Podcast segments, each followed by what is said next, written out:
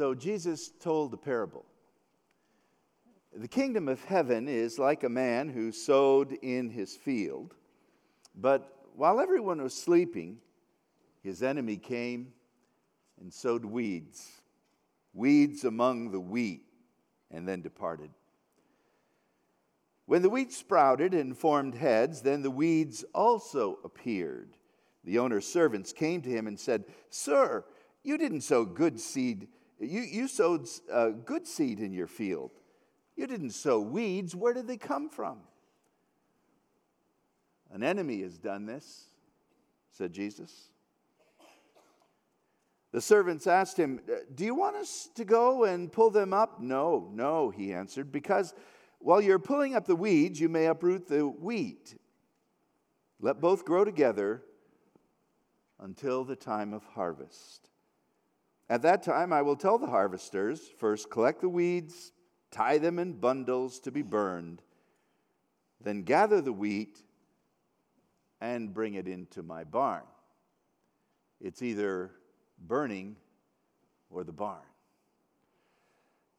The disciples were a bit confused about this, so when they entered the house, they asked Jesus, Explain to us this parable about the weeds. And he said, The one who sowed is me, the Son of Man.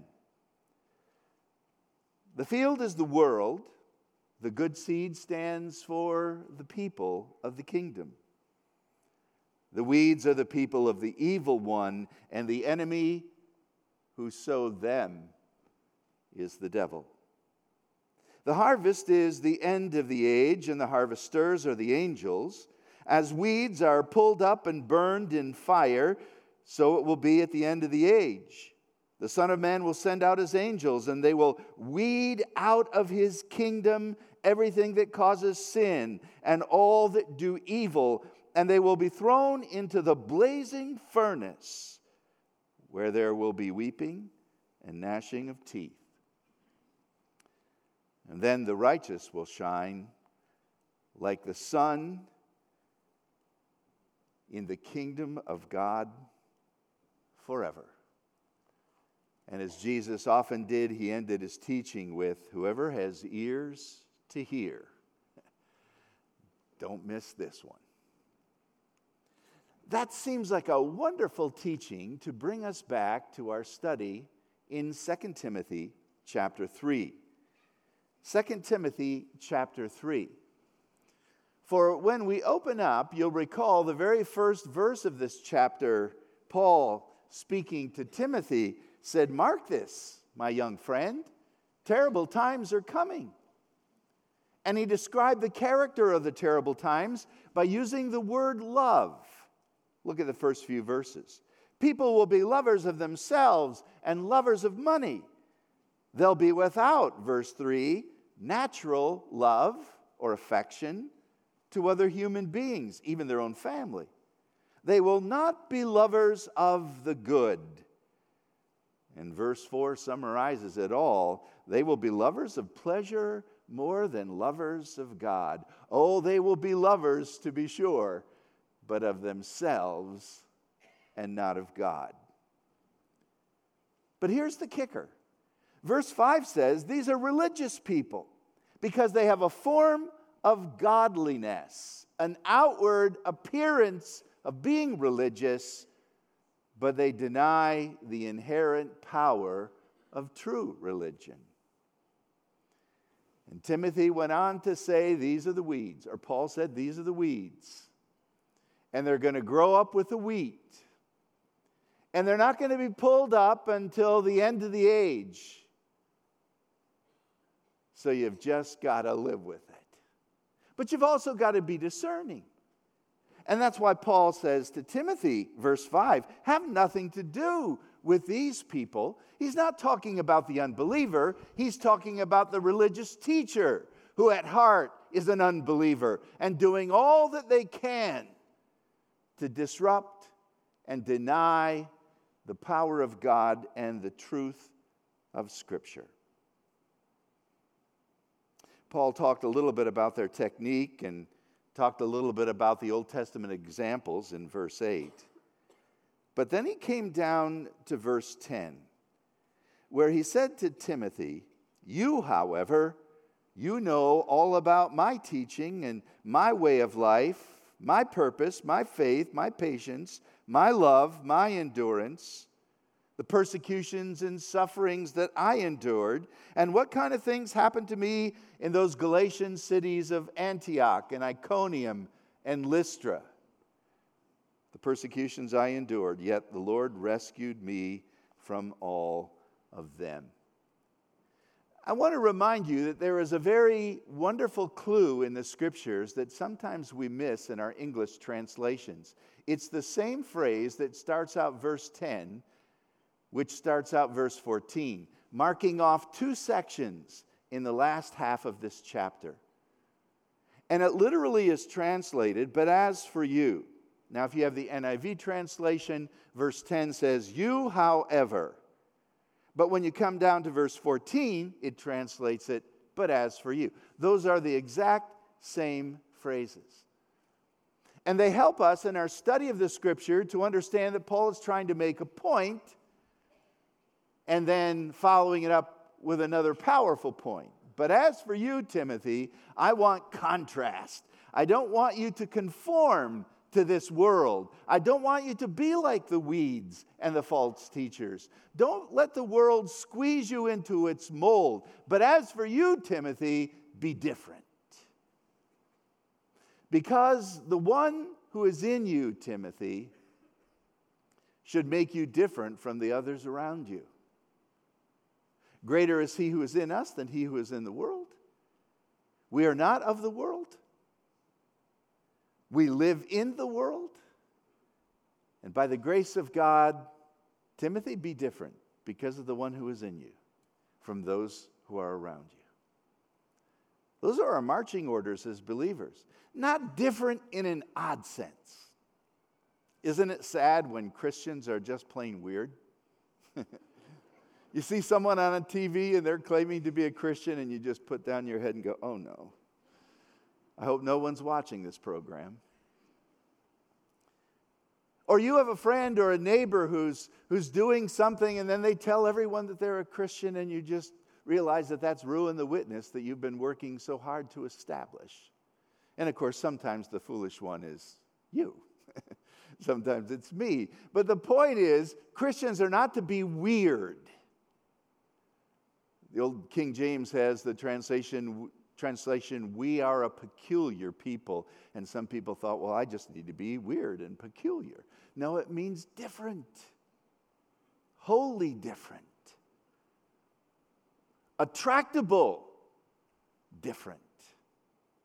And so that's what Paul is trying to urge Timothy to do. So this is how he does it. Timothy, first of all, you know me. That's what it says in verse 10. You, however, you know me. You know that my teaching is different from the false teachers. And Paul shares his own experience. If you go back to chapter 2, uh, verse 1 and 2, I think it is, Paul said, The things you have heard from me, the teaching you've heard from me among many witnesses, I want you to commit that teaching to others, reliable people who will teach others also. Timothy, you've heard my teaching, you know it well. In fact, the Greek word for know here means to follow closely or to know intimately. Timothy is not some detached, marginal student, impartial. He is all in. He heard Paul's message, he embraced it, he absorbed it. Now he's imitating it. And Paul is saying, You know me, and I want you to follow in my path, not in theirs. Notice Paul talks about his creed when he says, You know my teaching. And he's also talking about his conduct when he says, You know my way of life, my teaching, and my life. You closely follow them, you're intimately acquainted with them. And by the way, discipleship is never an individual sport because you cannot have discipleship with it without at least two people. Right? You cannot be a disciple on your own. You have to have someone to follow. You say, I'm following Jesus. Well, that sounds really good until Jesus says, I want you to have human mentors. Then what do you do?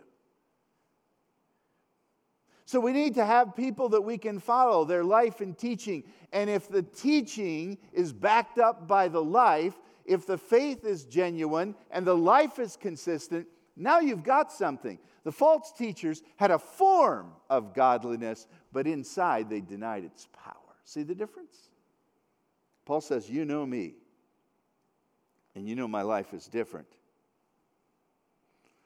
Not only was Paul's life, his purpose, his faith, his patience, his love, far different than the love of the people mentioned earlier in the chapter, his endurance, but he mentions his persecutions and his sufferings. And in particular, he goes back to the sufferings he endured in the three Galatian cities of Antioch, that's Antioch Pisidia instead of Antioch Syria. There's two of them in the scriptures that are talked about quite often. Iconium, and then Lystra. Now, Timothy knew a lot about Lystra because that's his hometown. And Paul was stoned in Lystra, dragged out of the city, left for dead, and probably came back to life. It's debated as to whether he actually died or just came close to dying, but uh, many people think he actually died and God gave him his life back. And Timothy knew all about that. All the sufferings that I've endured. You know that. You know my life. These false teachers won't suffer for what they say they believe. By the way, that's a good test. If someone is willing to suffer for what they say they believe, they must really believe it.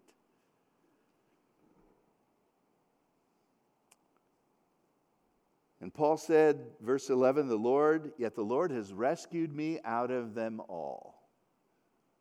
Now, I find that a fascinating phrase because where is Paul when he writes that phrase, the Lord has delivered me from all of these sufferings? In prison. How can you ever come away with a health and wealth philosophy, theology, that if I follow God everything will go well for me. That is impossible. The scripture is against it. And Paul didn't grab some verses out of the Old Testament about prosperity, rip them out of context, and say, I'm always going to be conquering in Christ.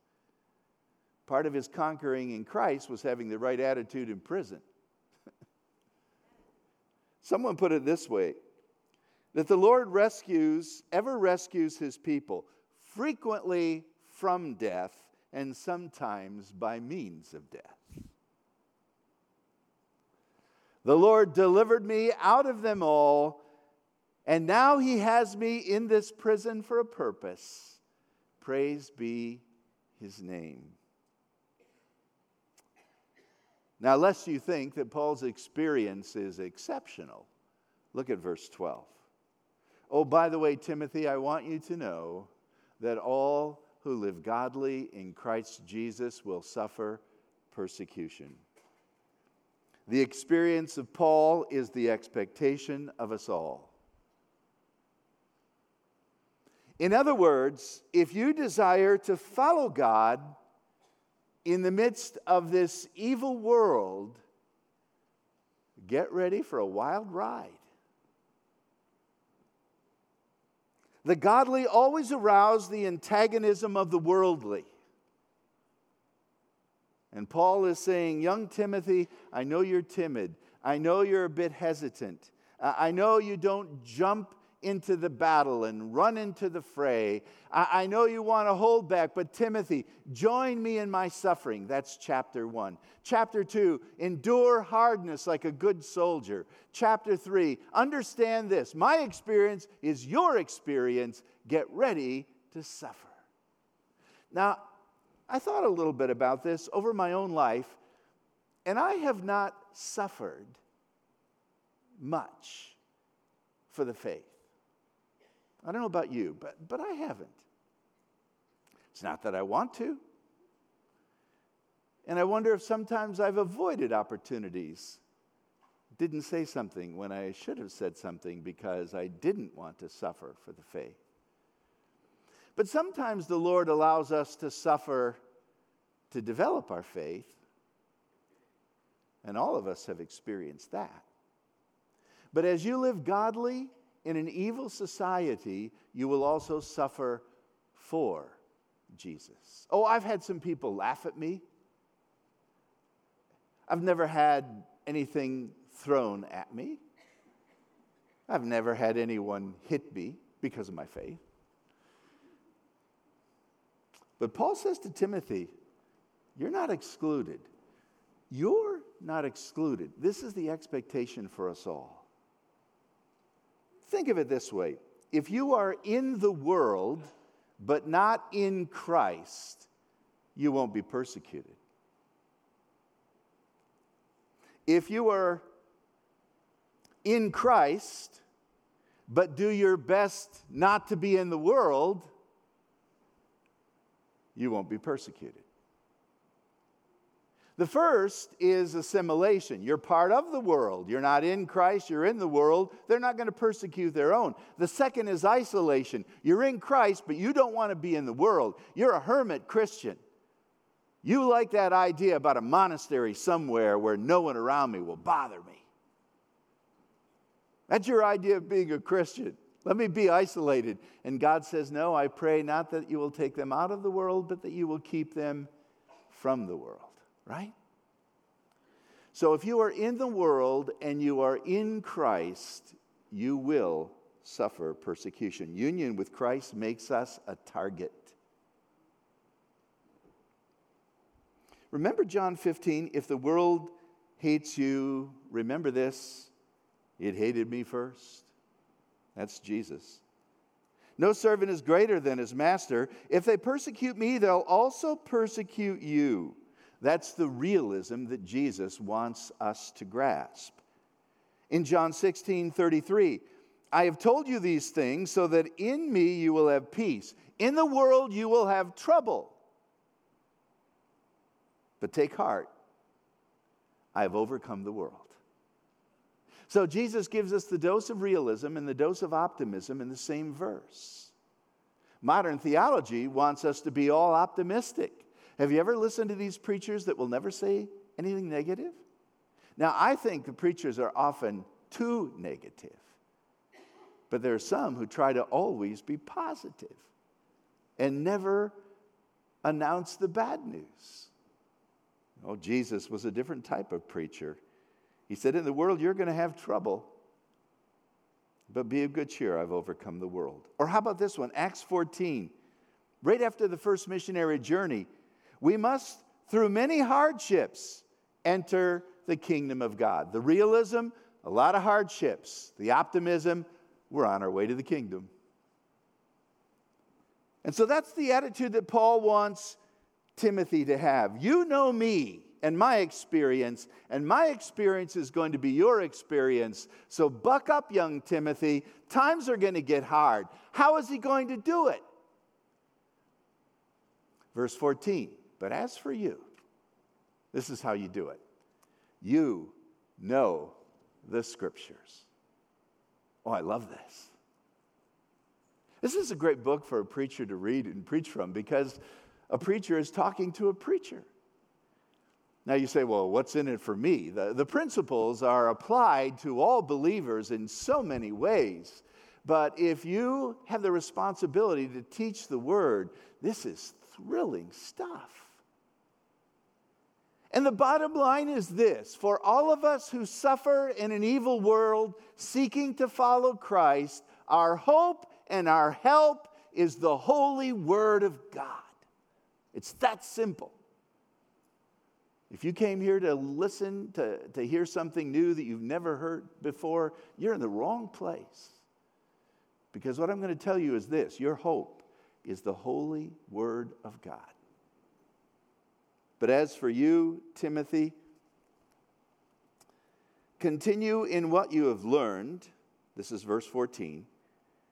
And what you have been convinced of, because you know those from whom you've learned it and how from infancy, from a childhood, you have known the Holy Scriptures, which are able to make you wise for salvation through faith in Christ Jesus. Let's stop there for a moment.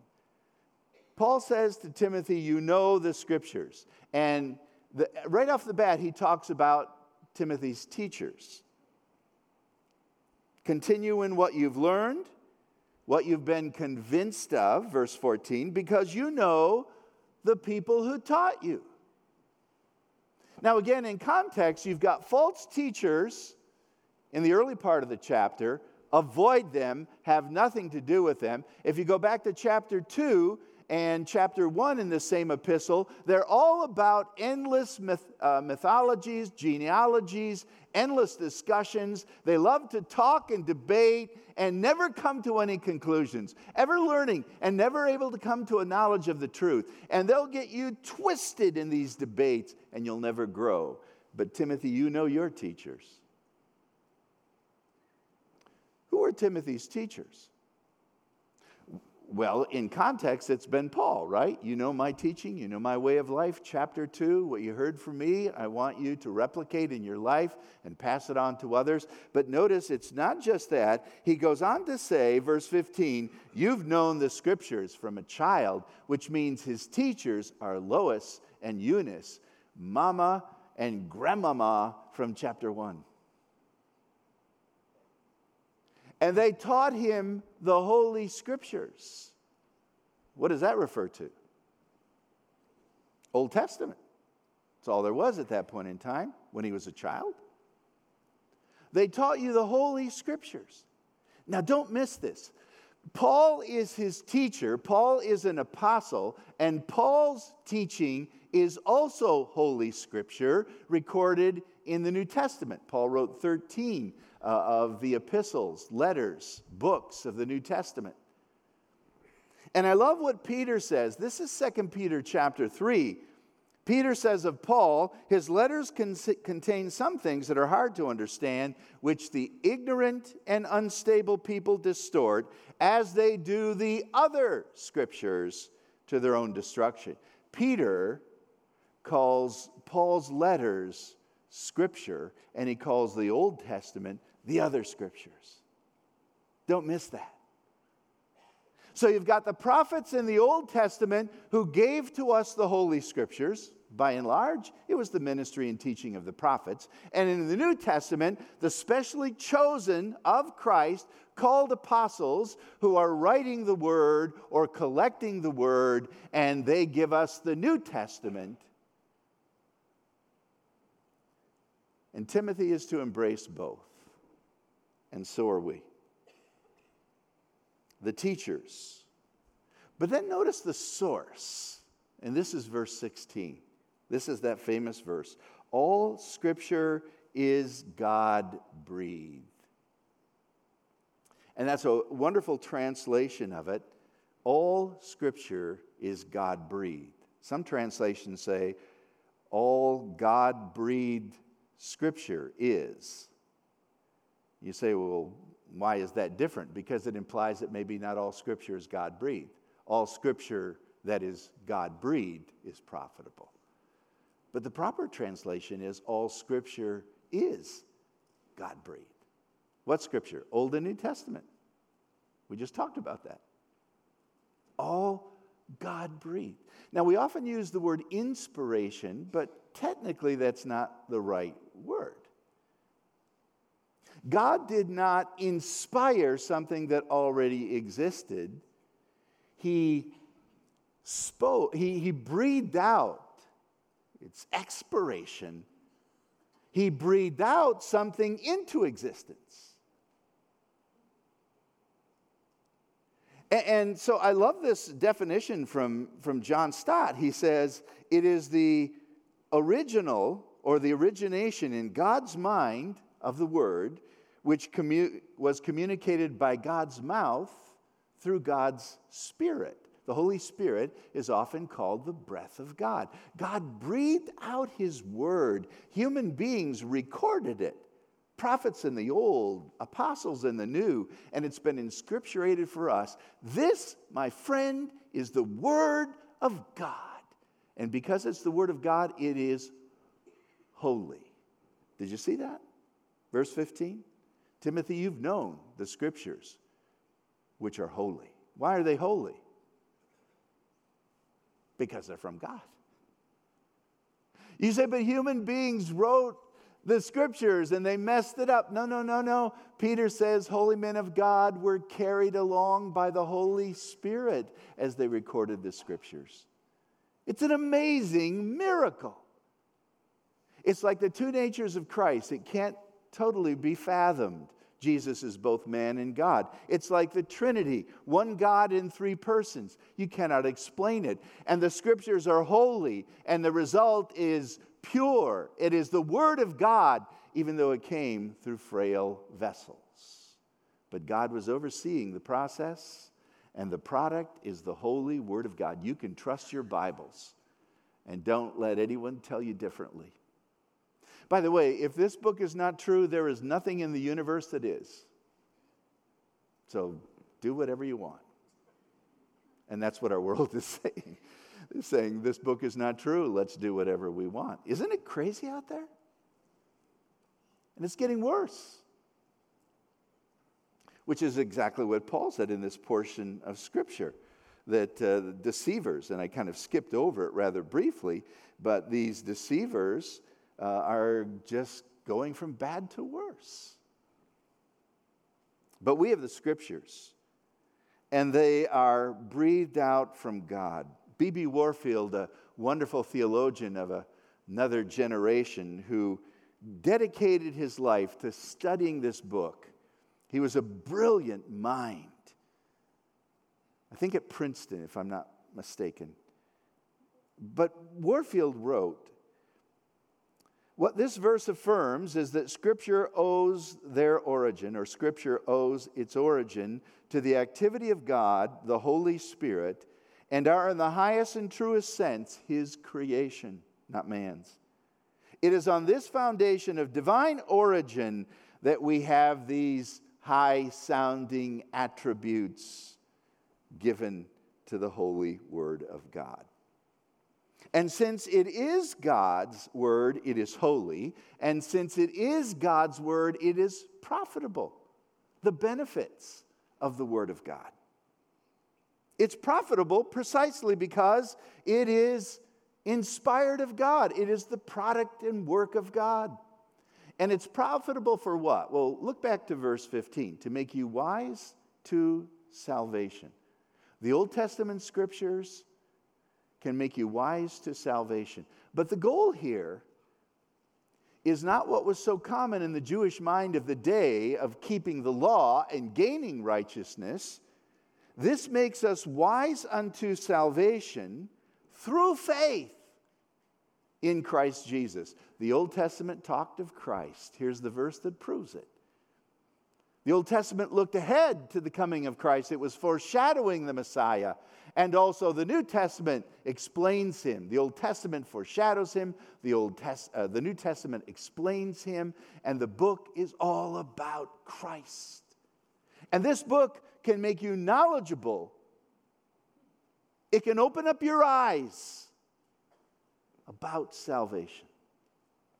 There's a lot of things hard to understand in this book, but one thing is abundantly clear the way for salvation is by trusting the Savior. By faith, we embrace. The false teachers used the Old Testament in allegorical ways that ripped apart uh, their wonderful fabric of truth and continuity. The Old Testament and false teachers today abuse the scriptures and make them say anything they want them to say. But Christ is the unifying point of Old and New Testament, and faith in Christ brings you back to the focal point that salvation comes through Him and Him alone. The Bible is essentially a handbook of salvation. And its overarching purpose is not to teach science, but to teach salvation. The facts about salvation. Much about science can be learned as man examines the world that God has created And no true science is ever going to contradict the scripture. But no one can find out about salvation apart from this book. It has to be revealed from heaven. And it is. And so the Bible is profitable. Now look at verse 16. There's some benefits to the scripture that I want you to be aware of, number one, and I want you to activate in your own life, number two. And basically, the benefits fall into two categories it's the idea of concept and conduct, or creed and conduct. So the, the scripture is profitable. It's useful, verse 16 says, for teaching, rebuking, correcting, and training. Four different things, but they actually fit into two categories. So it's the idea of concept or creed that's teaching and rebuking, that's instructing and telling someone, this is right, no, that is wrong. That's what the scriptures do. And again, this flies into the face of our society. Right and wrong. The scriptures give us a creed. But then, secondly, it affects our conduct, correcting bad behavior and training us in righteousness, which is right behavior. So that's what the scriptures do. They give you something to believe and they tell you how to live and how to gain the power from God Almighty Himself. Now, when as a believer you are believing the creed of Scripture and allowing your conduct to follow the path of Scripture, verse 17 is then for you. You're now equipped to do whatever God wants you to do. The man of God there might refer to someone who is preaching, but it's also used in generic ways the servant of God. And that can refer to anyone. If you want to serve God, this book will equip you to do all that you need to do. Isn't that amazing? And it's because it's a holy book. It's holy because it came from God. And it can revolutionize your life. That's why you spend time in it every day, don't you? That's why you commit it to memory all of the time. That's why you can't get enough of it. Feel rebuked yet? I do. Man, if this is true, then why am I not poring over this book? Make this your food. Job said, I esteem the words of his mouth more than my necessary food. Prove it. Feed on this book. And your life will be transformed, and you'll be able to stand up against the false teachers. The griefs of this world are counteracted by the gift of a sovereign God his mind and his spirit. So remember that your suffering is inevitable, but the scriptures are profitable, powerful, divine. And we can be more than conquerors in the midst of our suffering through this wonderful book. Though the cover is worn and the pages are torn, and though places bear traces of tears, yet more precious than gold is this book worn and old that can shatter and scatter my fears. Every time I look in this precious old book, many pleasures and treasures I find, many promises of love from the Father above. And I forgot the rest.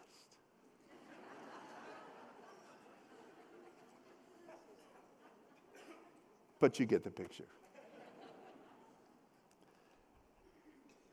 This old book is my guide. It's a friend by my side. It will lighten and brighten my way. And each promise I find soothes and gladdens my mind as I read it and heed it today.